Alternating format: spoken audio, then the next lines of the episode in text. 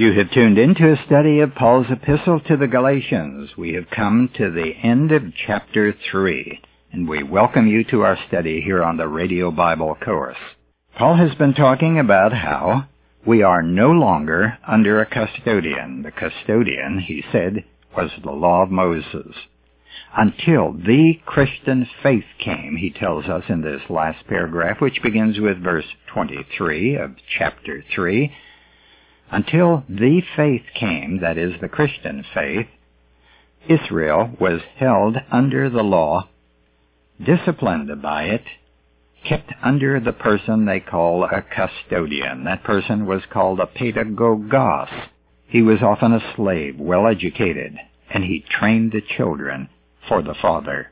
But then Paul writes in verse 25, But now that the faith has come, that's the Christian faith, and he's talking about New Testament times, we are no longer under a custodian. Now, are you under the Old Testament law? Is Paul teaching the Christian should be under the custodian? Has the Christian faith come? Well, if that's true that it has, and it is true, then we are living in another age under the grace administration. And you can't live under the grace administration by the law of Moses because the law of Moses belongs to the law administration. And that administration extended from the 14th century BC until the cross of Jesus Christ, when he died and he became the mediator of the new covenant. Now, in verse 26, Paul tells us, For in Christ Jesus you are all sons of God through faith. You're not under the custodian as a slave anymore. You are now a son, elevated to sonship, responsible now to the Father. Now the word in verse 27 is sons, not child. A son refers to the boy who reached full age and was released to the Father, released from under the care of the custodian. Now apply this to yourself. Have you come to faith in Christ Jesus? Then you are not under the custodian of law, you are under grace, not law. Now I want to go back to verse 24 because I missed an important problem with the translation in some of our versions. Listen to the King James Version first of all regarding Galatians 3.24. Wherefore the law was our schoolmaster to bring us unto Christ. And here's the New American Standard Version. Therefore the law has become our tutor to lead us to Christ, that we might be justified by faith. The translators here, I think, miss the point. Paul doesn't teach that the law had the function of bringing Jews to Christ, although these translations seem to indicate that that was its purpose. In fact, it did not lead men to Christ. If it did, there would have been many who had believed the gospel there would have been many who would have welcomed Jesus Christ when he came on the scene. They were under the law, but instead they rejected him. Now the problem here is a mere preposition. It's the preposition eis, spelled E-I-S. And the common uh, definition of that, or translation of it, is into. And the translators took that and uh, said that the law was given to lead us to or into Christ. Well, that's a misunderstanding of it. What they apparently neglected to notice was that this preposition eis, when referring to time, means until. Now we get that right out of Thayer's lexicon, and if you have one, you'll want to turn to page 184 and check it yourself. Now this word eis is found in 1 Thessalonians 4.15. Listen to it. For this we say to you by the word of the Lord, that we who are alive and remain until the coming of the Lord shall not precede those who have fallen asleep. Paul here is writing about that great day when the trumpet sounds, the dead are raised, and all believers are scooped up, snatched off the earth, and taken to be with the Lord. And so Paul writes, And he translates this word, eis, that we who remain until the coming of the Lord. Now that supports what I am claiming here, that there is a mistranslation in Galatians 3.24. Now there's another passage that supports this. It's 2 Timothy 1.12. Listen to it. For I know whom I have believed, and I am convinced that he is able to guard what I have entrusted to him until that day. So you see, he's talking about time, and when you talk about time, the word eis can mean until. Now, when the translator said to bring us to Christ, that's a translator's addition to the text. The gospel brings us to Christ, not the law. What was the purpose of the law then? The law was a temporary confinement until the Savior was revealed and until the faith way was made fully clear through Christ alone. That's how we get to God. Now, what has Paul done here in this section? He has taught the Galatians that the law did not save. It was a confining agency it was a severe child trainer, which when Christ came no longer was in charge. The glory of the law is gone. People today still give it glory, however, as those Jewish teachers did. But here is Paul's emphasis in 2 Corinthians chapter 3 verse 7. But if the ministry of death written and engraved on stones, was glorious, so that the children of Israel could not look steadily at the face of Moses because of the glory of his countenance, which glory was passing away, how will the ministry of the Spirit not be more glorious? Now that's a good comparison, and Paul does it by the inspiration of the Spirit. The glory of the law was fading in Moses' day. Its glory has been replaced by the administration of the Spirit. Now think of it. Put a cross on a timeline.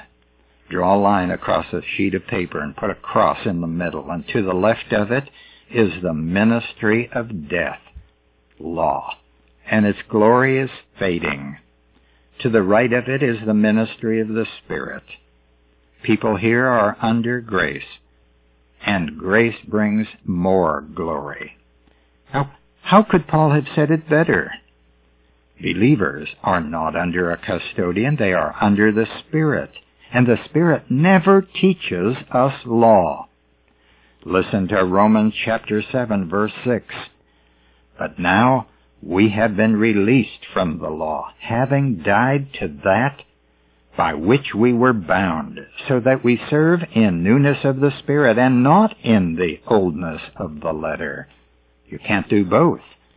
Do you want to serve the Spirit or do you want to serve the letter of the law? Well, someone is bound to say, why not serve by both the Spirit and the law? It's impossible. They war against each other. Some Christians try to serve under both and they never have peace, for they fail under the law, and at the same time they grieve the Spirit who lives in them. Now the law is associated with the flesh, human effort, because it takes effort to keep it. But the Spirit is not associated with the flesh. And so Paul writes in chapter 5 of Galatians, But I say, walk by the Spirit, and do not gratify the desires of the flesh. For the desires of the flesh are against the Spirit, and the desires of the Spirit are against the flesh, for these are opposed to each other to prevent you from doing what you would. But if you are led by the Spirit, you are not under the law. Now that's a clear expression of how the Spirit and the law cannot coexist. They are opposed to each other. One is pulling you to God and the other one is pulling you to Moses and yourself, your human effort. Friends, we are saved by grace, not by works. The law called for works. Grace calls for faith in Jesus Christ.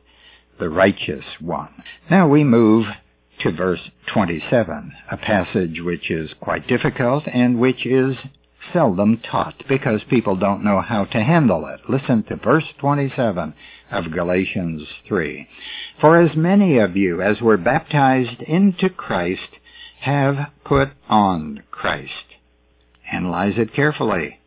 It doesn't say as many of you as were baptized like Christ have put on Christ, which some people would want to interpret as meaning baptism, water baptism. That's the problem people have today. Whenever they come to the word baptism because of our Christian culture, and that's usually the only way we use it, except for rare occasions, they think this passage is talking about water. It has nothing to do with water. Baptizo, the Greek word for baptize, was a common household word in the first century, not only among Greeks, but other nations where the Greek language was spoken, and it was spoken almost in every country as a result of the Greek Empire's influence. That word meant to come under the influence of something. Sometimes it carries the meaning of being united with someone or something. Sometimes it refers to the ministry of the Spirit, as in 1 Corinthians 12:13. Now listen to the verse again. What does it mean? For as many of you as were baptized into Christ have put on Christ. Well, the expression put on Christ means that you have His righteousness and His salvation. Now, how do you get it? By being baptized into Him. Well, water won't do that. No one would agree that simply going into water will bring you Christ's salvation then what does it mean being baptized into Christ? The explanation probably lies in the previous verse. Listen to verse 26. For in Christ Jesus you are all sons of God through faith. For as many of you as were baptized into Christ have put on Christ.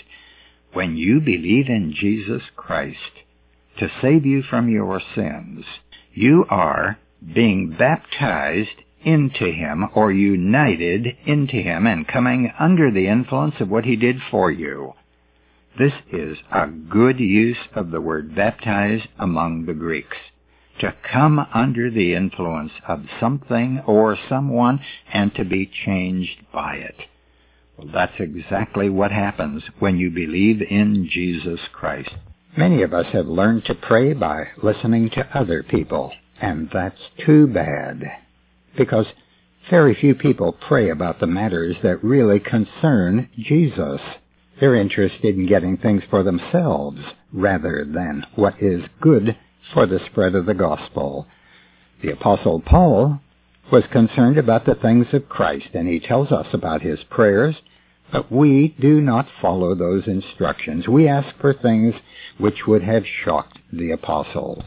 Our four-tape cassette course on understanding prayer will teach you things about biblical prayer that you did not know. You'll never pray the same after hearing this stimulating discussion. Until next week, this is Nick Calaboda reminding you that the word gospel means good news. Our address is Radio Bible Courses, Post Office Box 14916, Baton Rouge, Louisiana, 70898. The website is rbcword.org.